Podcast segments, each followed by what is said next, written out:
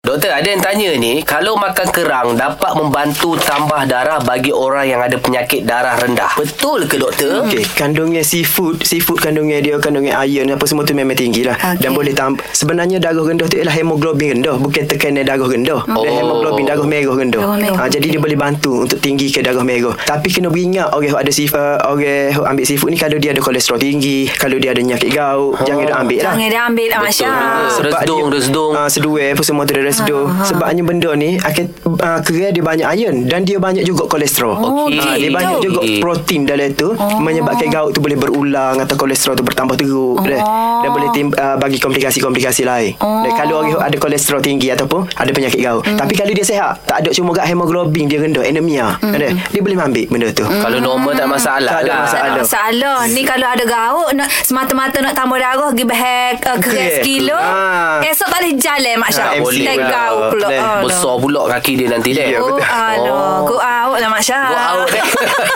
Terima kasih Doktor Okey, sama-sama Zura.